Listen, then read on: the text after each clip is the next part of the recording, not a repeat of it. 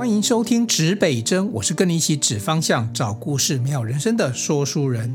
今天这一集呢，我们要来跟大家探讨一个课题哈，是登录线上还是走进教室？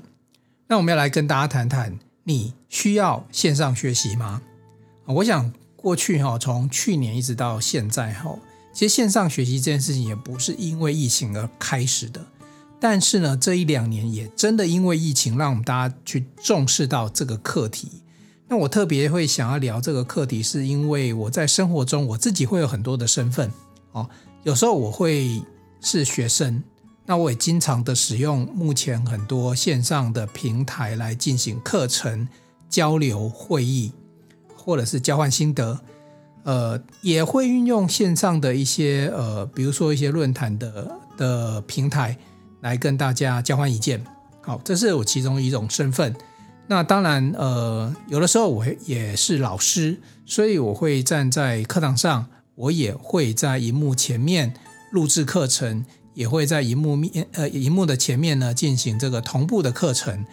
呃，我觉得这一两年我的感触特别的多，所以我特别想要来跟大家聊聊，就是说我。我不晓得，呃，大家在这一两年你们接触的这样子的一个线上学习，甚至于包含线上的会议啊，接触的多寡。但如果您有在听 Podcast，我觉得可能感觉上你应该是有在用。那不是说 Podcast 的这个听众群比较年轻了，而是说，呃，它毕竟是一个资讯工具的导向。那扣掉这样子的一个资讯工具之外，它其实是还有学习成分。可是有一些可能有一些人还不熟悉这样子的一个资讯工具的时候，就还不见得会进得来，包含线上学习。好，那我们回过头来这个主题，你需要线上学习吗？那为什么要问呢？不是大家都觉得说理所当然啊？是啊，我需要线上学习啊，或者是。我现在正在线上学习啊，各位现在不就是一种正在线上学习的状态吗？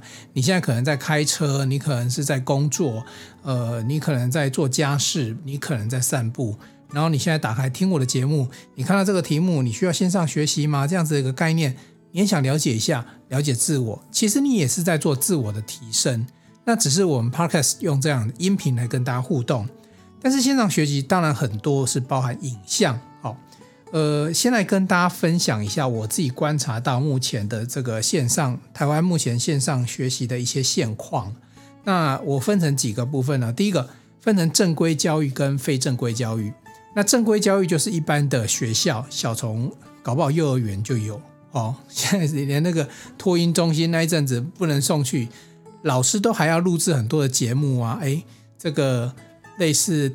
这个带动唱这样子的活动啊，跟家里的这个这个宝贝们互动，那一直到大学甚至研究所都不断的在进行，而且现在每个学校都已经被训练成很习惯了。一开学当然会先决定，呃，我们要实体上课还是线上授课。那据我的知，据我的理解，到现在很多学校已经恢复正常的教室上课了。比如说我我的课程，我大概已经恢复了大概将近一个月的时间了吧。但是我十一月底我要去台北的一个国立的学校，它依然是要线上授课。不过那个线上授课就会蛮有趣的，因为呃，他没有容许部分同学啊进到教室来，所以我等于是我必须一方面去面对现场实体的同学，但一方面可能要还要面对镜头啊。所以现在的现况其实是呃，正规教育它已经把线上授课这件事情呢列为以前是选配。现在是标配，就是每个老师每个课堂都要做好这准备。疫情一转，马上大家所有同学通通回家，在家里上课。好，那这是一种正规教育。那正规教育因为有一句口号叫做“停课不停学”嘛，我们不能因为这个疫情而打乱了我们国家去培养去做教育这件事情，教育不能停。所以很显然的，线上教育它就是一种。一种工具，那老师不管你，我讲实在话哈，所有大部分的老师都认同哦哦，但是呃也有少部分人质疑啦，就是什么事情呢？就是线上教育的这个这个教学成果、教学的效果，跟一般线上课呃正规的讲堂课程的效果差多少？那有些大部分老师觉得会会打折。我自己也认为打折的几率比较高，原因是因为很多的同学其实还没有完全习惯，甚至于老师都还没有完全习惯，有一些线上教学的技法也还没拿捏好，所以我们包含我自己哦，势必要牺牲掉某一些平常教学我们想要教到的东西，必须就必须迎合现状。然后有一句话叫做“先求有，再求好”。至少大家都已经在课堂上了，都已经在线上了。我们先学一点东西再说吧。哦，所以它是一种正规教育，它就是一种工具。好，换过来叫非正规教育，包含什么？呃，成人的这个自己的在职进修啊，呃，语言教育啊，甚至补习教育啊，甚至一些生活学习呀、啊，这些其实在这一两年，哇，那个如雨后春笋般的打开来。连我自己都很想要，不是很想要，我也正在筹备这一块哈，就是我们要把一些东西进到线上。好，那我先举例，现在比较成熟的有哪一些平台？我不知道大家有没有听过，比如说哈好，哦，你知道那个到底要怎么念那个哈好学校哦？如果中文一般我们就讲好学校了哦。然后呃，大那个那个好学校，他们当初定用这个英文的。的原因是因为台语的学校就是哈好，所以他们用哈好，哦，这样子一个定义。那如果你去搜寻好学校，你会搜寻到很多呃课程哦，那个课程这个在台湾它目前算是一个很大的平台哦，就是包罗万象，很多的都有学习的啊、语言的啊、进修的啊、职职那个就是职场的一些技能啊等等，它都会在里面啊。然后另外一个。诶，我最近也报名了一个课程哦，它是在 Yotta 的平台哦。那 Yotta 平台里面就会，我觉得它自己的定位就有一点蛮有趣的啦。比如说，它的课程会先进行募资，然后告诉大家这个课程要上什么，然后让大家先来先来缴费，然后课程呃到某个程度就是确定有人上了，它就会开哦。它的形式其实跟好学校也很像哦。那各家的平台它有各自比较不同的内容取向。那我再举一些更早的例子，我要讲说线上学习不是现在才开始的。我现在讲大家就听懂了啊。Tutor ABC，你以前在学英文的时候，Tutor ABC 其实它就是要鼓励大家，呃，你能够开口跟老师讲话，那老师透过视讯，呃，来跟你互动。在台湾语言的学习部分，呃，尤其是孩子们的语言哈，英语的部分学习，台湾目前有两大平台，然后尤其是小学生，一个叫做呃大人的其实叫 Tutor ABC，对不对？那小朋友叫做 Tutor Junior 啊，那另外一个差不多类似的功能的平台呢，它叫做 OI Kit 哦。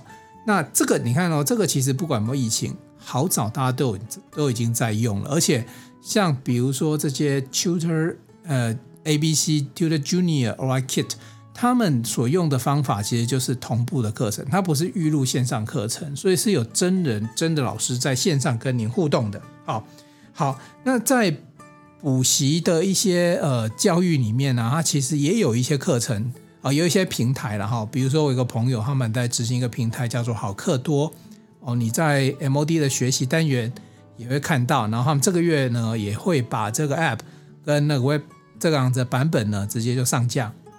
那进去你进去里面看，它其实里面就有很多的一些内容，有一部分是属于补习教育，比如说国中跟高中的补习教育，然后有一些是成人的进修教育，然后有一些是类似 skill 的，比如说 Scratch 啊，就是呃小学生的一些啊城市的制作的这样子一个课程。好，你看哦，这就是。大致上，台湾目前哦，但还有很多的平台啦。我有一些平台我就不讲了，比如说你去买一些呃烘焙材料，然后你就加入他会员，他也会提供线上教学哦，他可能就提供一个一个影片给你看哦。所以其实线上教教学的线上学习这个模组，在这两年，它当然是更成熟，而且又更多元化了。那现在回到我们刚刚问题，那你需要去学习吗？好，你要不要去参与这样一个线上学习？好，我们把问题先摆着，我先告诉大家现况。那我们第二个部分，我们来讲啊，呃，谁或者是你，你适不适合线上学习？那我自己的观点是这样子的，哈，就是说你自己要去评估一件事情。如果我们把学习就一一刀呃分成两半哦，一个是实体的课堂学课堂学习，不管你是大学教育，或者是说你报名外面的课程哦，不管是呃三三五十个人还是上五百个人这样课程哦，以前这个上很很多哦，那你你什么样的学习你会比较？第一个问题是先这样问自己啊，你什么样的学习你会比较专心？比较专注，你比较喜欢啊？那我以我自己来讲啊，我讲实在话，如果你没有去尝试过线上学习，你可能会对线上学习有点排斥。可是当你尝试过线上学习，甚至有些老师倒过来哈，有一些老师他尝试过线上教学的时候，本来对线上教学也排斥的，后来他也觉得也还不错。为什么？因因为你不用开车到某个地方，把车停好，人上去，把东西备好。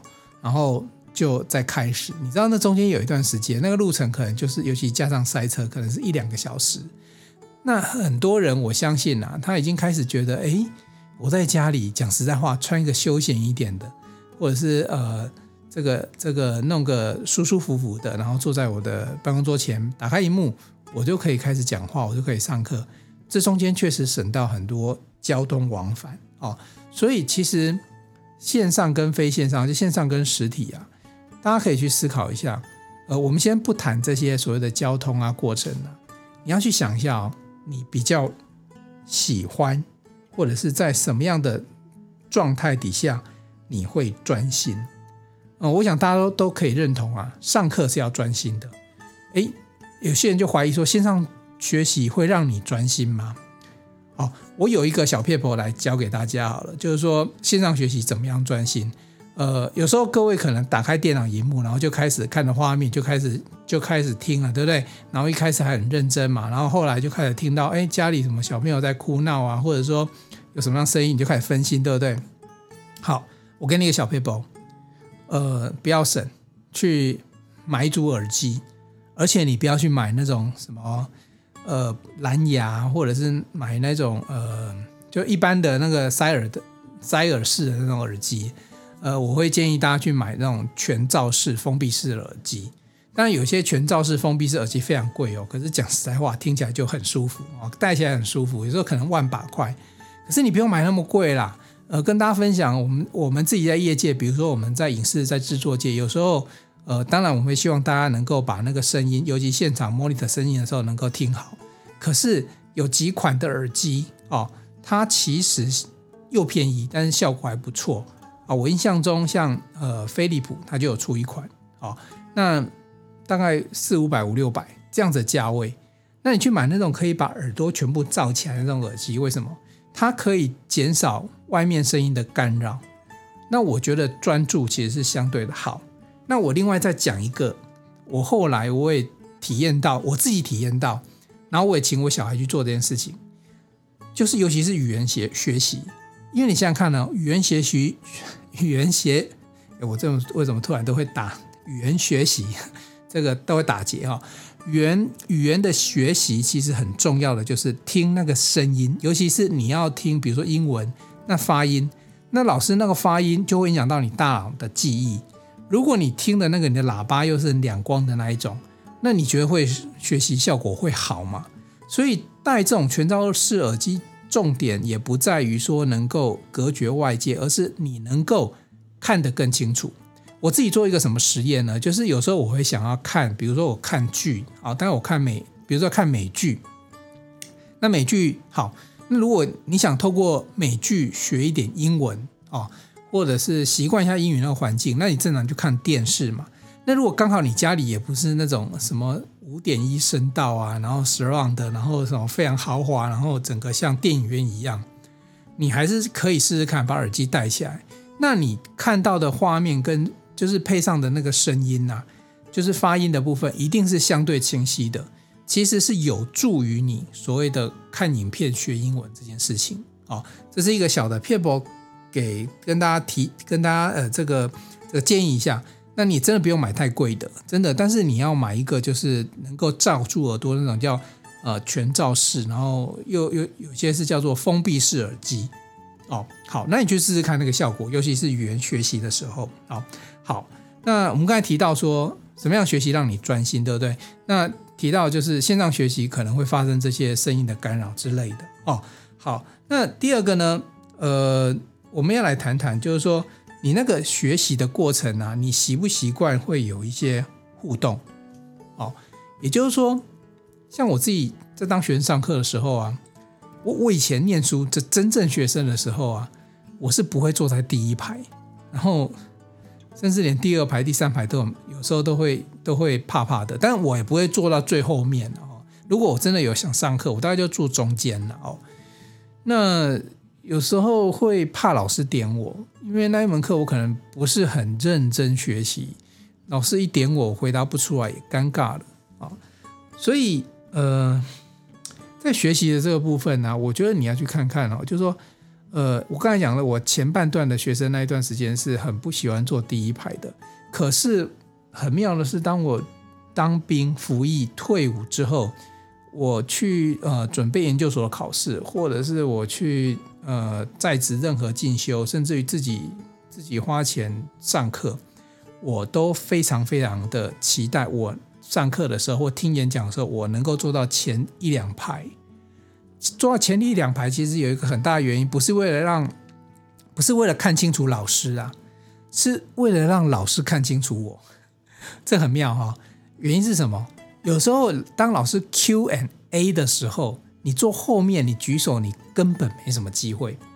甚至有时候你在中间，如果真的老师说，哎，开放大家互动发问。你在外面讲一个声音，搞不好传到前面就小声了。所以你前面一两排一大声一喊，哇，老师就会注意到你。那我们不是要求这个什什么风光很炫，是因为我都觉得我花钱来了，至少我花时间来了。我来到这边，我一定希望我不要空手空着脑袋而归。如果这中间过程当中我联想到什么，或者是有什么疑问，我期待我自己能够马上的去去提出这样的问题。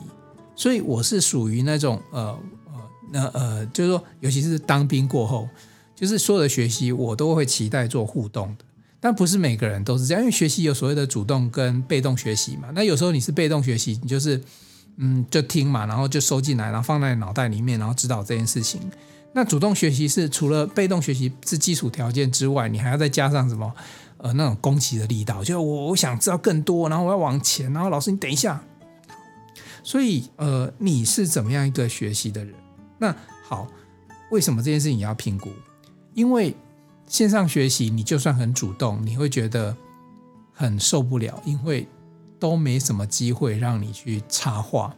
尤其你要知道，线上那种互动哦，不管是开会还是上课，都会发生一件事情，就是说那个讲话的那个频率啊，有时候我们在对话，比如我们讲到这里，啊，那旁边那个人就我稍微顿一下，旁边人就可以接话。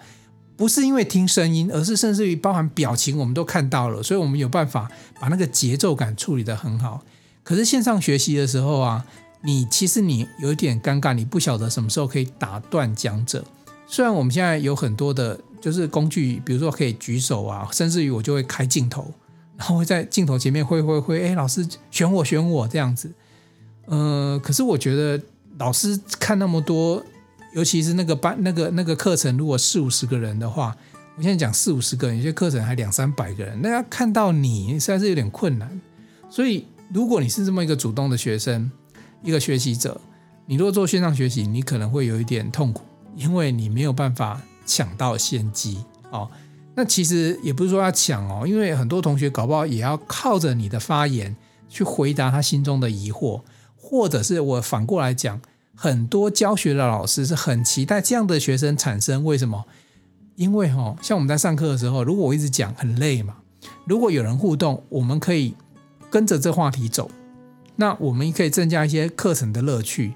那我们也可以知道说，哦，同学，现在你的问题是什么？其实有时候，呃，师生那种课堂课堂的互动啊，真正的关键点可能不是所谓的那个那个所谓的问题本身。呃，可能我觉得比较关键的是在于那种气氛氛围，就是你你来我往，你丢你丢球过来，我丢球给别人，然后那一种上课的感觉。所以像我自己也很引咎于这样感觉，不然不管我是当学生或当老师。所以你想一下，你是哪一？你是你是那种会喜欢互动的吗？我们刚才的第一个问题是说，呃，什么样学习你会比较专心？这是一种，这有点像是被动学习。第二个题目就是，哎，呃，什么样的学习会让你，就是你，你是一个互动的，你是一个比较主动学习的人嘛？哦，然后第三个问题是这样子，你宅不宅？好，这问题很简单，就是我刚才讲的，就是回到呃上课的准备工作。如果你平常就觉得出门是很麻烦的事情，那其实你也很习惯在家里那个环境。那你可能讲实在话，线上学习对你来讲，哎，真的是福音。我相信很多学生很喜欢这样子，因为很多学生，呃，百分之现在百分之五六十七八十的学生吧，可能对于户外啊、人际接触啊，可能没有那么的活跃。当然还是比较喜欢有啦，就是自己的小圈圈嘛。对，那呃，宅不宅不一定是学生啊，我觉得这个性。那有些人是反而线上学习。他因为不用露脸，有时候你看现在不用开，他可以不用开镜头，不用开麦，他反而比较能够当自己。这一点也在我教学过程当中得到证实。就有些同学上课啊，他就是你问他永远没有不不办法回答什么，然后甚至更不会来主动的跟你互动啊。可是，在荧幕后面，哇，敲键盘之厉害，然后键盘上面的留言啊，就此起彼落。就是有些同学他是习惯这样的一个互动模式，所以他就会觉得他就会变成线上学习其实是对他比较友善的啊。所以我们就评估这三点。第一点哦，从这个叫做被动学习的部分啊，什么样的环境会让你比较专心？第二点是呃，如果以主动学习来讲的话，那你是属于那种会比较喜欢有互动的的的的同学吗？然后再过来是你宅吗？啊、你不喜欢出门吗？其实有时候你，比如说你去上课，你出一趟门啊，那中间的过程啊、风景啊，还有遇到的人啊，甚至于你上课的同学那些陌生人，其实都是所谓的上课学习，就是出来学习的这样子的一个叫做边际效应，就是会多出很多，然后也会让你有更多更多不同的这个感受、哦。所以这个这个没有绝对的答案、哦。好，来，那我们来。换一个角度来看，刚刚是看你自己，我们现在来看说，那线上学习除了要学习嘛，要要要学是有学生，对不对？那要有谁？要有老师，要有老师教。所以你要看看线上学习的这个老师，或者是课堂学习这个老师，他是什么样子啊、哦？那呃，有一些老师啊，第一个就是说。有一些老师，他是，比如说，他是比较喜欢有一些课程啊，应该这样讲，有些课程他是比较适合一对一指导学生的，比如说创作、艺术，然后包含什么体育运动等等，哦，这些的课程，他有时候他会比较需要老师讲完之后你去做，他可能走到身边里面跟你一些建议或分享，哦，所以。第一题应该不能说是老师，应该是说是这个老师带的课程是什么样的课程？不是所有的课程都说换一个方式进到镜头，不管是同步还是非常同步就可以。有些课程还真的有那么一点点的困难。好，所以第一个你去想这个课程或者是这个老师带的课程适不适合啊？适不适合线上学习，还是它比较适合实体的教室学习？然后。第二个呢，老师他用什么工具？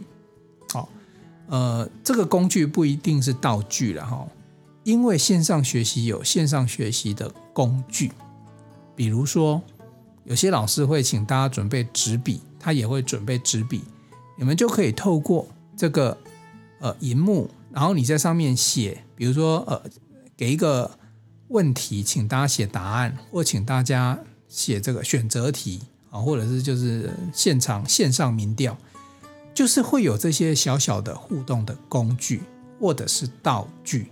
好，那老师会不会使用？哦，那课堂上的工具跟道具又不太一样喽。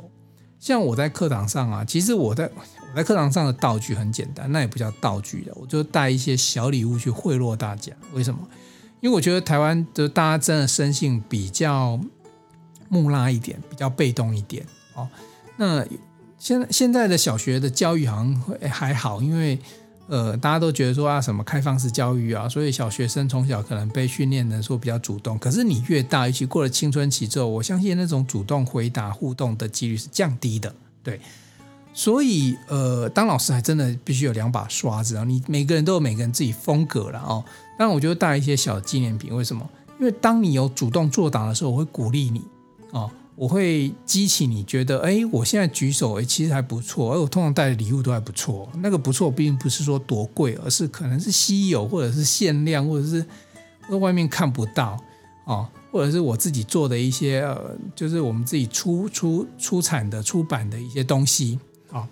好，那像我如果是善用这种发礼物，我可以跟你讲，到线上就麻烦了。我会一度在讲说，我们在线上是要发点数吗，就是你答对了哈，等下转 Line Point 的多少点给你，对。但是线上就换成，就搞不好这是一种方法哦，在课堂上互动，然后变成某一种课堂的点数，然后然后发给大家，然后那个点数可以拿去换什么？诶，这是可以被被发展出来的。我相信一定也有人在做这些事情。哦，那我刚才讲那些道具啊，比如说荧幕上面你可以看到什么，有一些互动等等，这些都是一个小小的技巧。那就是这个老师他到底是平常是用什么技巧？假设我平常都是只是发礼物，我跟你到线上我就挂了，为什么我就没有得发？我在空中不知道怎么传给大家。哦，好，所以呃，这个是一个部分。再过来呢，跟刚刚同学的那个那那个 part 也是也是一样，就这个老师平常是喜欢互动的嘛。如果老师喜欢互动的话，其实线上跟实体有有有各自不同的方式。但是如果老师比较，我讲实话，老师平常如果比较不着重互动，而是在讲他的，而是在呃，就是把他的这个学问知识啊，或者是把他想教给传给大家，那我觉得线上其实就蛮适合的。但如果一个老师很很喜欢互动的时候，这时候就要注意到了，老师在这个所谓的呃。那个叫做线上的课程的过程当中，他有没有善用这些线上课程的工具？好，那以上呢就是我们针对老师这部分，然后我们来聊聊，就是说，如果你今天要去去看这一门课，那你不只要问自己适不适合，你要看这一门课的老师适不适合。好，那我们刚才讲那个现况里面，台湾这么多的教学平台，各位都可以去评估看看。哦，所以这时候就会变成说，好，那就。大家各自就有各自不同的选择。好，那接下来我们再谈一个叫做呃远距学习的一个隐忧了哦。就所谓的隐忧是这样子，是说哈，来，我们透过别人的一个调查报告，我来分享一个哈，分享这是呃今年六月哦，TTR 台湾趋势研究第三级警戒下防疫新生活调查。好，那它有一个题目是说，就是在亲子的这个部分呢，它要调查说家长。最担心这个小朋友在使用这样子的一个远距教学的时候，他们担心哪些问题哦？那我把一些统计结果来跟大家分享一下哦。第一名，它占比占比哈，这个问卷调查占比占了百分之七十点七。呃，他们担心家长担心孩子使用 3C 产品的时间太长，就是用眼过度哦。那再过来啊，第二点，大概占比是百分之啊这个。这个哎，它这个比例啊，我就按照这个这个顺序念下来哈。那第二个比例是孩子会缺乏运动，我我念前三名就好了哈。第三个是孩子无法稳定作息。好，各位你想想看哈，就是用眼过度，然后身体没有动，然后呢也因为这个呃荧幕在前面的那个作息没有办法很正常。好，所以我简单来讲啊，我刚才讲或者讲引诱，就是说。远距学习这件事情呢，你要去注意到三件事情：第一个眼睛，第二个身体，第三个心灵。好，我再讲讲一次哦，要注意到眼睛、身体跟心灵这三个部分啊。第一个是眼睛，因为盯太久了，所以本来荧幕我们就不宜长时间久盯。那有又因为远距学习会增加那个时间，所以这个部分要怎么来处理？好，大家去想想看。第二个是长时间坐在那里啊，我们常常说上班族坐在那里啊，各种。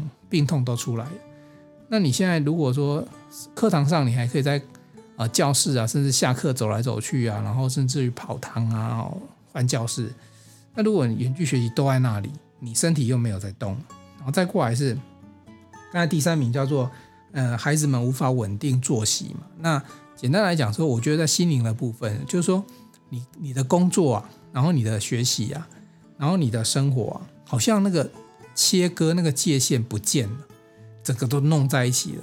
那有些人是可以处理得好的，那有些人他会混淆。那我现在到底打开萤幕，我到底是在工作，还在学习，还是这是我家里的客厅？然后这个就是这个生活一部分哦。所以我觉得这三点值得大家去思考一下，要怎么样去面对它。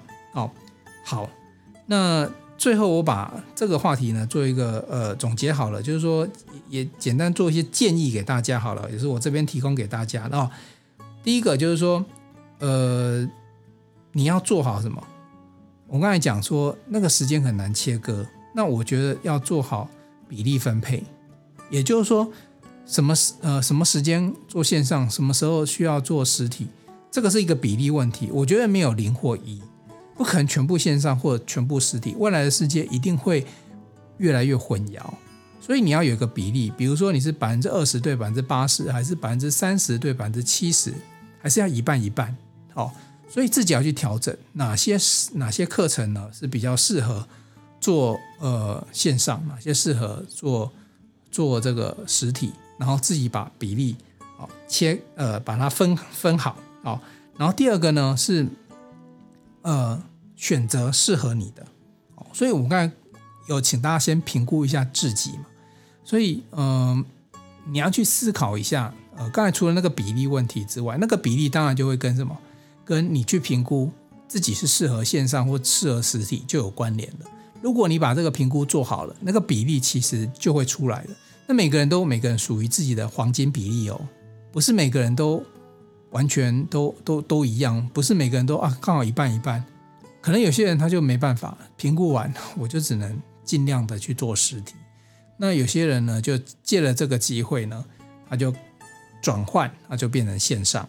好，好那最后这一点呢，我觉得是更重要的啦。不管你评估完之后比例怎么拿捏，呃，记得记得你要把学习、工作跟生活做一个分界。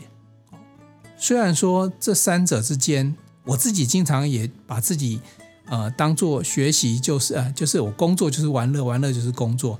可是我是那在心态上的一个想法。可是我觉得在执行上，比如说我现在在做 podcast，那你觉得我会我要用玩乐的心情啊，我要用生活的心情？没有，我会把它当做工作的心情。那虽然现在录音的时间其实是一般时间的晚上，是大家休息时间的，可是我会很清楚的界定，呃，这是我今天该做的事情，我就要花半个小时把这一集 podcast 录完，然后做完后置给大家。好，那呃，工作的时候归工作，学习归学习。那生活归生活，把那个界限拿清楚，然后再把这个比例啊分配好。我觉得未来你这样子才不会被未来这种越来越模糊界定的这样子的一些呃线上线下的模式啊给呃耽误了自己，或者说让自己觉得很困惑哦。那还有一个就是刚回到刚才讲的，就是身体啊、身心灵啊，你的眼睛、你的身体都需要放适时的放松。然后把这些界限拿捏清楚，呃，虽然我觉得讲实在话不是那么容易，但是我觉得大家现在这个时刻，你真的要好好去想一下这个这个课题，因为呃，不要讲不远的将来，就是现在，我们一直都已经开始是发生了。那你必须习惯这个生活，你就要自己这样的一个比例原则、跟界限、跟界定，还有自我的认知。好，呃，今天这一集呢，这个 podcast 呢，我们就来谈这个。呃，登录线上还是走进教室？那你需要线上学习吗？这个课题，那也期待我做这些资资讯的整理呢，能够对你有一点点帮助。那今天这一集呢，指北真就做到这里，我们下一集节目再见喽！东南西北指方向，找故事，真人生，指北真一起美好你我的人生。我们下一集见，拜喽！